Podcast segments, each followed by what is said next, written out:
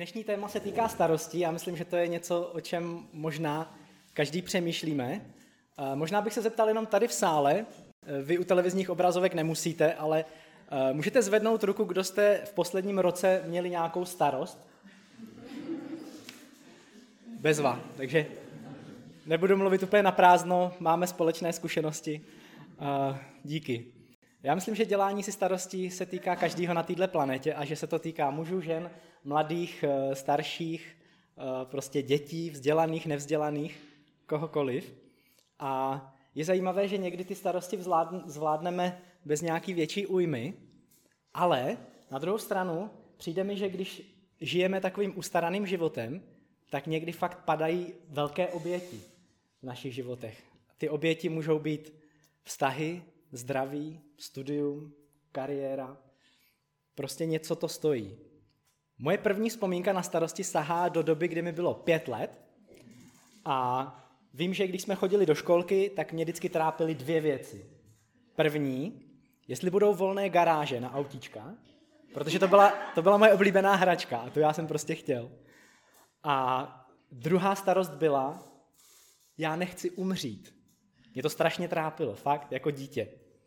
Uh, takže i děti mají seriózní trápení. Některé více, některé méně. A dneska se spolu podíváme na jednu situaci v Bibli, kde Ježíš odhaluje důvody starostí nebo ustaranosti. A možná nám to pomůže odhalit i ty kořeny ustaranosti u nás samotných. Tak uvidíme. Pojďme se podívat do Lukáše, Lukášovo evangelium, desátá kapitola, verše 38 až 42. Když šel Ježíš s učedníky dál, vešel do jedné vesnice. Tam jej přijala do svého domu žena jménem Marta, která měla sestru Marii. Ta si sedla k nohám Ježíšovým a poslouchala jeho slovo. Ale Marta měla plno práce, aby ho obsloužila. Přišla k němu a řekla, pane, nezáleží ti na tom, že mě má sestra nechala sloužit samotnou? Řekni jí přece, ať mi pomůže. Pán jí odpověděl, Marto, Marto, děláš si starosti a trápíš se pro mnoho věcí. Jen jednoho je třeba. Marie volila dobře, vybrala si to, oč nepřijde.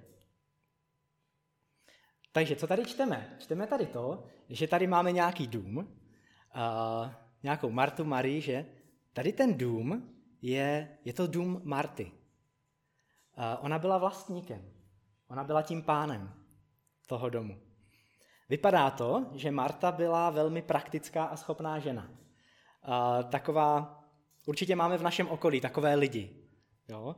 že prostě je potřeba něčeho se vrhnout, něco udělat, něco zmanéžovat. Tyhle lidi to prostě udělají, vstoupí do toho a udělají, aniž by bylo potřeba řešit nějaký peripetie kolem, prostě vidějí, co je potřeba a udělají to. To je, to je dobře, že? To je dar. A Marta z našeho příběhu je právě takovýhle člověk. Ona je spořádaná, praktická, pracovitá. Pokud ona se o něco stará, tak to prostě funguje. A je to dar. Slouží to k dobrému. A všimněme si ale jedny zajímavé věci tady v tom příběhu. Že tady se odehrává ještě něco dalšího. V jejím srdci se objevuje ještě něco jiného, než je ten samotný dar starat se o věci, o lidi. Je tady ještě něco navíc. A jsou to starosti. Vlastně Ježíš to Martě, a tedy potažmo i nám, velmi jasně odkrývá a přímo to pojmenovává. Děláš si starosti a trápíš se. Napadá mě, jaký je mezi tím rozdíl. Jaký je rozdíl mezi tím starat se a dělat si starosti. Může to být zajímavá otázka. Napadá mě, když se někdo o něco stará, tak to má na mysli a dělá věci, které jsou s tím spojené, prostě aby to fungovalo. Když si někdo dělá starosti, tak má tu věc taky na mysli a taky dělá to, co je potřeba, aby to fungovalo. Vlastně navenek to trošičku, zdá se, vypadá velmi podobně. A, ale kde se to láme? Kde je ten rozdíl? Marta z našeho příběhu má úžasný dar vidět, co je potřeba. A umí to zmanéžovat. A Bohu se tenhle její dar velice líbí. A on jí ho dal. On jí dal tento dar. Ale aby ten dar mohl dobře fungovat, tak se musí něco dít. A Ježíš jí říká, podívej se na svoji sestru, na Marii. Jako tam, tam probíhá něco jiného v jejím srdci a u tebe to teďka není, u tebe to teďka chybí. Co to je? A já mám za to, že je to otázka toho, kam se upíná její vnitřní pohled. Že se musí prostě vnitřně dívat na Ježíše. Počítat s ním, být s ním ve spojení, být eh, v jeho přítomnosti jako svrchovaného krále a pána. Já myslím, že je to tak u jakýhokoliv jiného daru, který máme. A že nejpodstatnější je, aby ten dar byl podřízený Pánu Bohu a aby jsme tam byli ve spojení, aby jsme tam byli ve spojení s Kristem. A pak ten dar může zrát a může přinášet dobro. Ale Marta, Marta se zaměřila jinam a vlastně hnedka se to projevilo. Hnedka vidíme, že ona si nejdříve začala vnitřně stěžovat, začalo tam být nějaký to napětí, to známe, že? Se, se začne objevovat. A pak si začala otevřeně stěžovat na Marii, na tu svoji sestru, že teda ona nic nedělá a jenom tam leží a poslouchá. A vrcholem bylo, že si začala stěžovat na samotného Ježíše. Říká mu, je ti to jedno? Je ti to jedno, že já tady prostě jako se starám? A Marie, ta volila dobře. Její pohled byl upřený na Krista. A její mysl byla upřená na každý jeho slovo. Marta říká, bože, nezáleží ti na tom, co se tady děje? Vlastně, vlastně Marta říká, nezáleží ti na mě, bože? Možná to někdy prožíváme taky, že máme pocit, bože, nezáleží ti na mě, podívej se, co se děje v mém životě. Kam se díváme? Bylo jedno jediný potřeba, vybrat si to správné, spojení, spojení s Mesiášem. Když si děláme starosti, tak se ztratí zaměření na to nejdůležitější, na původce a na majitele všeho. Na majitele i toho všeho, s čím si děláme starosti. Eh, ztrácí se pohled na majitele všech situací, kterých se děsíme, ve kterých se cítíme sami, nebo jsme nějak špatně zaměření. Vytrácí se pohled na evangelium, na Ježíše, na jeho svrchovanost a moc, na jeho lásku vůči nám, na tu Kristovu upokojující tvář. Vytrácí se ujištění, miluju tě a jsem s tebou. My to najednou neprožíváme. A co se tam stane? Já myslím, že my vlastně nahradíme, jak jsme mluvili o tom pohledu, že ta Marta se potřebovala jako vnitřně dívat na Pána Ježíše, být s ním ve spojení. Já myslím, že to odpojení děláme taky a že se, že se zaměříme na jednu asi ze dvou nejčastějších věcí, že buď to se zaměříme na druhé lidi a ptáme se, jak před lidma vypadám, co si o mě myslí, co si o mě budou myslet. A situace manažujeme tak nějak odpojeně, sami, sami za sebe. Jako kdyby jsme byli sami, ale to není pravda. A možná Marta tohle to prožívala. Možná si říkala, a tak musím ještě připravit sír, musím nakrájet olivy, tamhle tři lidi nemají kde sedět, musím sehnat židle od sousedu. Jsem na to sama. E, kdo mi pomůže? Odpojená starosti, trápení. A pohled do sebe si myslím, že je ta druhá varianta. Právě tohle musím udělat, tohle nesmím zapomenout. Jsem v tom sám a přichází strach. Je zajímavé, že ten fyzický zrak funguje tak, že my se vždycky můžeme dívat jenom jedním směrem. Všimli jste si toho? Já třeba, když se dívám sem, tak vás už nevidím. Mrzí mě to, ale je to tak. Ale funguje to i obráceně. Jak rád bych se díval více směry naraz. Ale ten náš vnitřní zrak funguje úplně stejně. Eh, kam se zaměřujeme primárně? Vždycky to může být jenom ta jedna věc. Eh, zaměřuju se na úkoly, zaměřuju se na starosti, na trápení, na to, co kdo si myslí, anebo na to, co já prožívám, anebo na to, co říká Pán Bůh, na to, že je se mnou, že je v každé situaci a že On je pánem.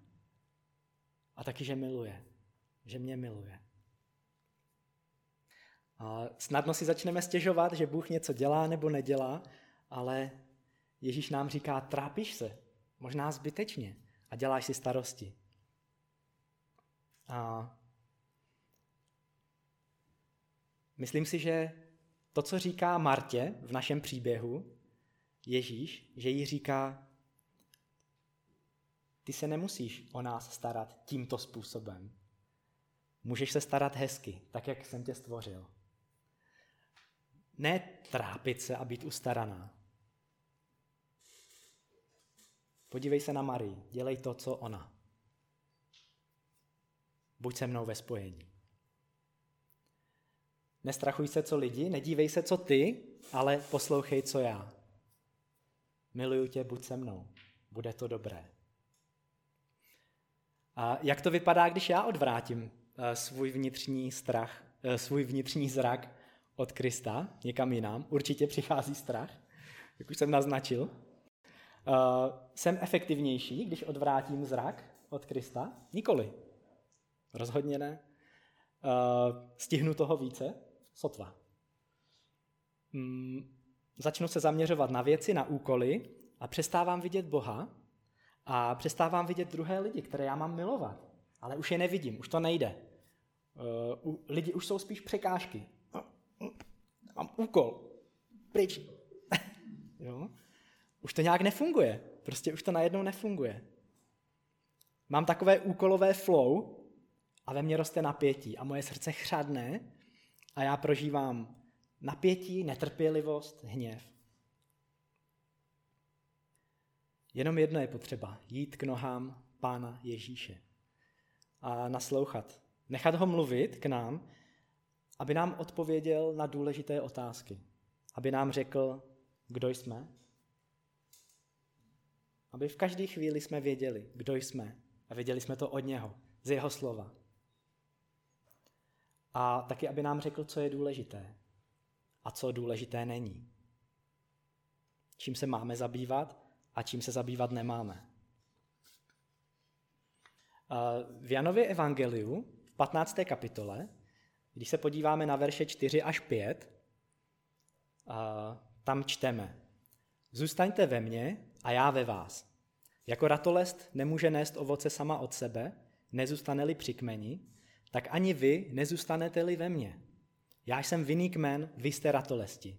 Kdo zůstává ve mně a já v něm, ten nese hojné ovoce, neboť beze mne nemůžete činit nic.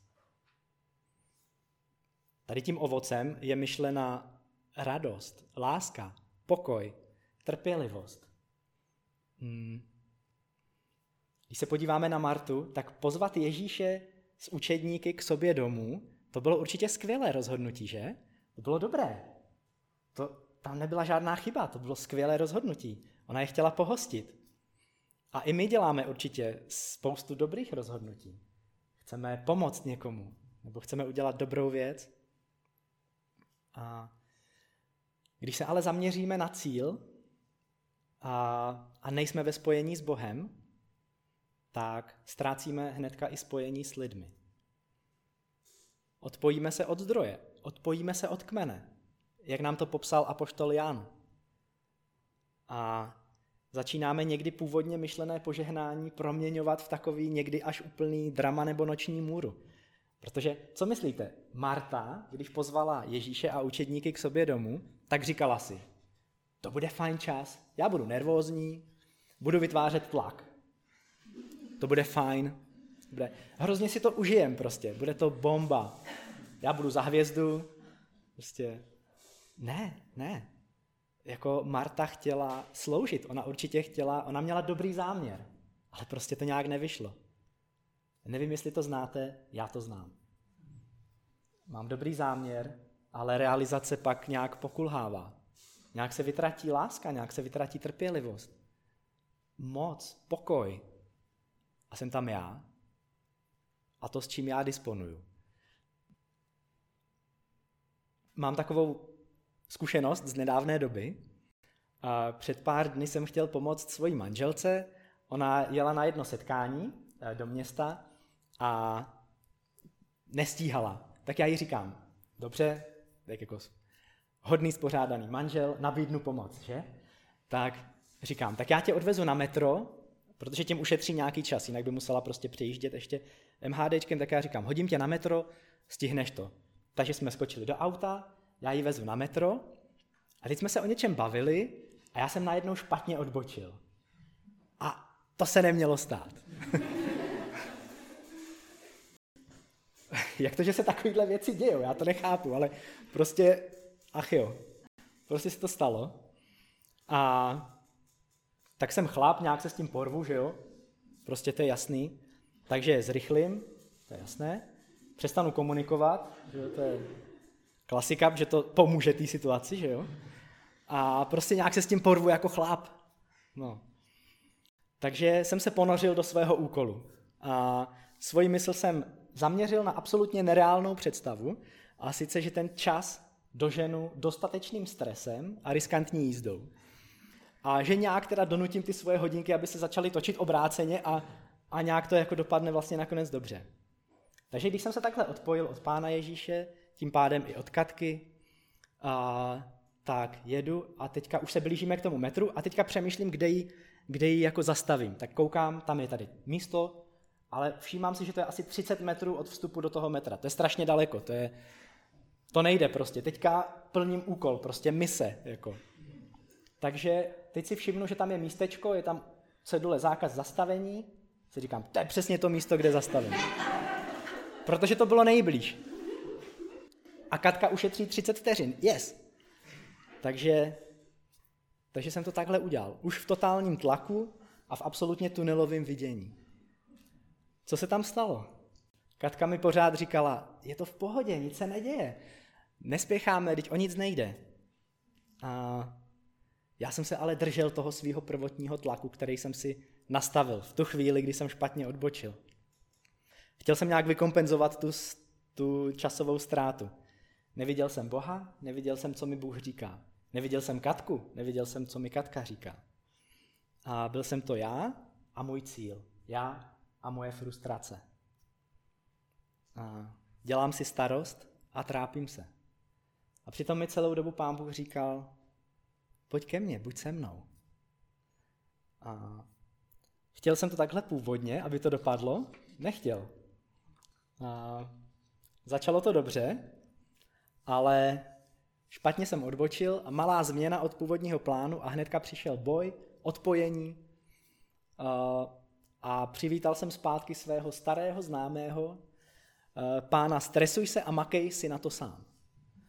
A možná ho znáte, ale tenhle pan stresuj se a makej si na to sám, ten mě provází často, skočí na mě a já ho nesu. A on mi říká spoustu věcí, hlavně stresuj se a makej si na to sám. A ten mě provází a drží mě, dokud ho nevyměním. Dokud ho nevyměním za jiného pána. Za pána Ježíše Krista. A co jsem měl udělat jinak? Co mi chybělo v té chvíli? Co nám chybí možná v takovýchhle chvílích všem? Já si myslím, že mě chyběla bázeň před Bohem a vědomí jeho přítomnosti. Mně se hrozně líbí, jak tu otázku bázně před Bohem popsal Jerry Bridges eh, v knížce Zbožnost v praxi. Přečtu krátký odstaveček. V současnosti musíme znovu začít objevovat posvátnou bázeň a hlubokou úctu k Bohu. Musíme se znovu začít na něj dívat v nekonečném majestátu, který náleží jedině tomu, kdo je stvořitel a největší vládce veškerého vesmíru. Existuje, existuje nekonečná propast v hodnotě a důstojnosti mezi Bohem a člověkem, mezi stvořitelem a stvořením. Bázeň Boží znamená, že hluboko ve svém srdci tuto propast uznáme. Neznamená ponížení člověka, nýbrž povýšení Boha. Já si myslím, že v takových situacích se to u mě děje. A potřeboval jsem se pokořit. Potřeboval jsem přijmout ve svém srdci realitu toho, že já nejsem Bohem a já nejsem pánem nad situací. ale Bůh je Bohem a Bůh je pánem nad situací. Obrátit svoji mysl k pánu Ježíši a vstoupit do rozhovoru s ním. A pak bych viděl, na čem skutečně záleží. A není to tak, že bych musel zastavit a hodinu a půl klečet a modlit se. Ani bych nemusel zastavit auto. Vlastně stačilo by jenom, abych přibrzdil, abych hlavně přibrzdil svoji mysl a zjistil bych, že přemýšlím jako sirotek a ne jako milované boží dítě, kterým jsem podle Bible. A navrátil bych se v mysli do boží náruče, možná takovou jednoduchou upřímnou modlitbou. Pane Ježíši, vyznávám, že jsem na tebe úplně zapomněl. A začal jsem jednat, jako kdyby tady nebyl. Prosím, odpust mi to. A děkuji ti, že ty jsi stále se mnou a že mi odpouštíš. Prosím tě, naplň teďka moje srdce vděčností a pokorou. A dovol mi přijmout tvoji lásku. Pomoz mi v tom. Ale tady ta síla situace a emocí ta způsobila, že ta banální věc najednou byla prostě strašně velká. A mám za to, že pán Bůh nechce, aby jsme takhle šli životem, aby jsme šli od stresu ke stresu. A aby tam občas bylo nějaké uvolnění, ale aby to jinak bylo vlastně pořád napětí, tlak, frustrace, hněv. Jako tohle pán Bůh nechce. To on pro nás nemá takovýhle život. Bůh říká, já mám pro vás lepší život, plnější život. Radostný a pokojný život. V Matouši v 11. kapitole, v Matoušově evangeliu, 11. kapitola, 28. verš, čteme, kde Ježíš říká, pojďte ke mně všichni, kdo se namáháte a jste obtíženi břemeny a já vám dám odpočinout. Opět tady hovoří o té přítomnosti. Buďme u Ježíše, buďme ve spojení s ním. Centru naší pozornosti nesmí být úkol.